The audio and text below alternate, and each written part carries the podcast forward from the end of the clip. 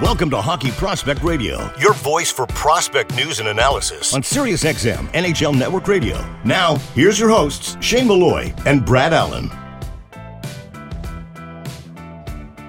This is hour two in Junior Prospect Hockey League, Western Canada's newest developmental stream for student athletes looking to take their game and studies to the next level at juniorprospecthockeyleague.com or speak with Patrick Williams, AHL correspondent for NHL.com and AHL.com. We're going to talk about some AHL rookies as always. And Patrick, I always like the fact when you get an undrafted rookie in the American League who comes out and makes a bit of a splash for himself and gets himself noticed. So full kudos to Logan Morrison. He's with Coachella, uh, Coachella Valley Firebirds, Seattle Seattle uh, farm team, and he had a very good junior career, excellent junior career.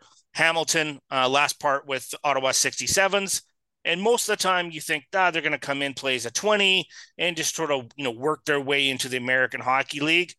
But he didn't do that. He's got 11 points in 15 games. Now, for some of the audience members who don't, you know, watch the American Hockey League on a regular basis, when a and I know it's only 15 games, but when a rookie put up puts up those kind of numbers, that makes you like stand up and take notice. Go, yep. what's going on there? Because that's actually you know really impressive production for a young player. Yeah, you know, I think you know, I mean, there's a lot of misconceptions, misperceptions about um, about the AHL, kind of what it's about and what the skill level is, and, and all that. But I think first and foremost, man, it's a league that just grinds. You know, like yeah, there are no easy games. Like every single guy is either you know either trying to get to the NHL or they're trying to stay in the AHL. So everybody has everybody has certain agenda there, right? You know, like sometimes the guys trying to stay in the AHL are every, you know, even more driven than the guys trying to get to the NHL because, you know, the AHL is, you know, that's a nice life compared. It's a nice life as opposed to like going back to the ECHL and having to really grind even more, that much more. So, like, yeah, a guy coming in, like Morrison's interesting because he's 21, right? So in a way, he's an overage player, but he's not because he missed that COVID year back in uh, 2021. Yeah. So you know, he's a little bit uh, kind of you know we've we've talked about this before, kind of that interesting case of um, you know that that that class that was kind of especially the OHL disrupted that was disrupted, right? So you know, he's not your typical 20 year old rookie, but he's in a way he's not your typical overager as well. So uh, I love that he's been able to come in to Coachella Valley. A really good setup there. You have Dan Bylsma running the show there as head coach. Um, real good support staff, good resources. Um, and this is what Seattle's doing. I mean, they're they're they're finding some of those you know undrafted players. Tye Kartye. Uh, I mean, they have to. Kind of the, yeah. the, the classic example of that somebody we've discussed in the past came in as an undrafted player from the OHL had a monster year, 28 goals last season. Uh, got uh, obviously time with the Seattle Kraken in the playoffs, no less. Had a, a real good, uh, you know, run to the you know, game seven of the finals. So, you know, that's how kind of Seattle's supplementing. You know, only having a couple of draft classes so far, you can find players, you know, elsewhere, you know, and, and start to really, uh, you know, bolster that that that uh, that base of prospects uh, that you need to have. Let's talk about Brett Berard in with yeah. the Hartford Wolfpack and coming out of Providence College, played you know three years, was with the U.S. National De- Development Program for two years prior to that. He's 21, um, just turned 21 actually in September. So coming in, you know, he's a smaller player, diminutive but highly skilled, intelligent, and we know it's such a grind in the American League. It's not a, yeah. you know, I'm not saying that it's all grind because there's tons of skill there, but it's not a league for the faint of heart. And if you're a smaller player, it's a great testing ground. So if you can survive the American League, you should be able to survive the NHL. Yeah, and it, you know it's not it's not like the American League of the past where you know it was a grind in a much different way where you know yeah. just yeah, every taking... team was just loaded with heavyweights and you know every every night was going to be just an absolute um, you know punishing um, you know evening for any player, you know, whether or not you were a fighter. This is a little different now. This is just more just, you know, tight, heavy checking, a lot of board play, a lot of that that grinding style. Uh, the schedules, you know, demanding Hartford, you know, being where they are in the Eastern Conference, you're trying to get a lot of those three and fours, three and three. So uh, the schedule there, obviously, um, quite a bit different from what you would have faced in college. You know, like Um, so a guy like Berard, you know, he's only 21, but you know he already had three years at Providence behind him. So you know he got into that um, that college world early as as an 18 year old. Kind of, yeah. you know, a little tough bit of conference a, hockey yeah. East, like some bigger players. You know, playing against some sure. bigger, stronger, faster players that are 21, 22, 23 as an 18 or 19 year old. Yeah, and you know what? You know what I like about him coming into Hartford now, like for, for a long time for the Rangers, Hartford was kind of this like this no man's land, right? There weren't really prospects, there weren't really vets enough, at least not enough vets. So they were neither really developing nor winning, right? So I mean, ideally, you're you know, let's say like a Syracuse for Tampa, you're doing both. You know, that's what Syracuse did for years and years. Um, Hartford was kind of the opposite. You know, it was just kind of a this like this no man's land. And um, finally, uh, last couple years, they really started to put some good young talent in there. You know, for example, you know, this year you had Brennan Othmann. Last year you had Will Cawley. Now you have Brett Berard. Yeah, Dylan Garand. You know, you're starting to see some, some, some talent percolating in that system. And um, up until a couple weeks ago, Kris Knoblauch was obviously there. You know, now it's over to Steve Smith as the interim.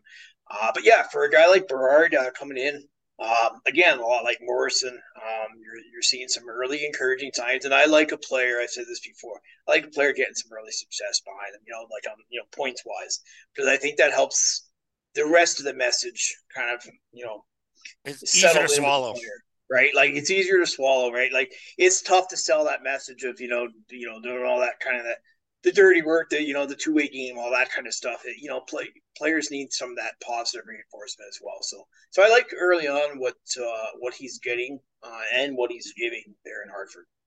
Let's chat about Colten Dach as well.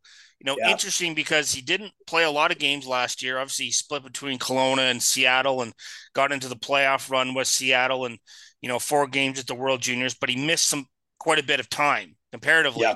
And I wasn't sure how that was going to impact him coming into the American Hockey League, just in terms of reps. But he's got yeah. 11 games so far with Rockford, and he's got 10 points. You know, like now he's thankfully he's a big kid. He's 6'4", he's 200 pounds, so he's got some size to him. Yeah. But that's like almost a point a game is actually really impressive. I just don't want I don't want to just talk about points, but I mean, like based on what happened to him last year and then him coming in and just like it's I don't want to say it was seamless, but yeah, boy, like watching him play, it's just like, oh, he looks like he's been there a couple years. Yeah, it's interesting, right? Like, so he was, you know, a four-year player in the in the WHL, but you know, the second year was the pandemic year, so you know, he only played, I think, around 20, 20 games or so. Um, then he, um, his final year, he had the shoulder injury, um, that disrupt gets disrupted. Now, I think for good thing for him was he was able to come back for the playoffs yeah. after that trade over to Seattle. Got to have a good finish to things, you know, and got you know some very valuable experience. You know, in a year that you know in a lot of ways was was was heavily disrupted, right? You know, he only had played you know twenty something games um, the regular season. That injury, so then he comes in, he gets injured in training camp with Chicago. It's just like one thing after another, and an ankle injury. Uh, missed, you know, around the first three or so weeks of the AHL season. Came back though, and just right off the bat, um, really kind of hit, you know, hit the ground running with Rockford. You know, that's a, a team. Obviously, the Blackhawks are, are count, counting on um, to really churn out some young talent. Um, Dach, obviously, is a, as a second round pick, is a, is a key part of that. So um, early on, yeah, encouraging. Um, you know, like I think with any young player now, I want to see him just play a good full season, right? Like especially after last year having so much, you know, of uh, that disruption.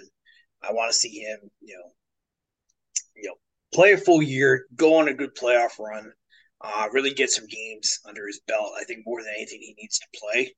Uh, I think if he can do that, um, you know, I think if the Blackhawks can him in Rockford, um, let him play. You know, I think that's what the Hawks did. I think that was their goal signing some of those vets was to avoid not having to rush players in, right? You know, I think that was a smart move, you know, in terms of uh, you know, kind of a long term plan. Dach, I think ideally he stays in Rockford for the year. Maybe you give him a taste here and there of the NHL, you know, depending on how he plays. But, you know, for the most part, you want him there, you know, playing. I want to see him play 15, 20 minutes a night, uh, take on different roles, and then obviously go on a good playoff run. Hundred percent. And I like seeing guys play a couple years in the American League and getting yep. taste, but you know, just they got to be the man in a bunch of different situations before you can jump up from that standpoint. Once again, Patrick, great stuff on AHL rookies. We're going to take a short break on Hockey Prospect Radio, but we'll be back right after this. Every play, every stat, every breakdown. On their own, they're essential, but all together, they're undeniable. Introducing Hudl Instat a new advanced data platform that integrates with Sportscode and every Hudl product you rely on to create an all in one data powerhouse. Hudl Instat's advanced tagging and next level stat reports help you develop your team, and its global film library helps you find the missing piece to get the most out of every second of film. Visit hudl.com backslash HPR to learn more. The Junior Prospect Hockey League is Western Canada's newest elite developmental stream for student athletes looking to take their game and studies to the next level. The JPHL features professional coaches and skill development coaches, along with comprehensive practice, game, and academic schedule, allowing athletes to be successful in a more cost effective model compared to similar hockey and school programs. To learn more and see why the JPHL is the ideal choice for your student athlete and family, visit juniorprospectshockeyleague.com. Fractal Hockey Consulting. Everything we do, we believe in challenging the status quo in hockey. We believe in thinking differently. We provide interdisciplinary solutions that are personally designed, simple to use, and user friendly. Through an integrated series of best business practices, and we design solutions for both hockey operations and hockey business operations. Contact us at fractalhockey.com. Outside Edge has built a reputation for guiding hockey players toward their potential and provides on and off ice development programs for hockey players. Outside Edge Hockey Development operates all programs on the philosophy of quality over quantity. Our strength, skills, and mental coaches understand the demands of the game and use this knowledge to develop strength, speed, and energy systems so our athletes can reach their potential. The Outside Edge programming features KPI based strength and conditioning programs, skating, and skill development sessions for pro, junior, midget, bantam, and peewee. Contact us today at outsideedge.ca.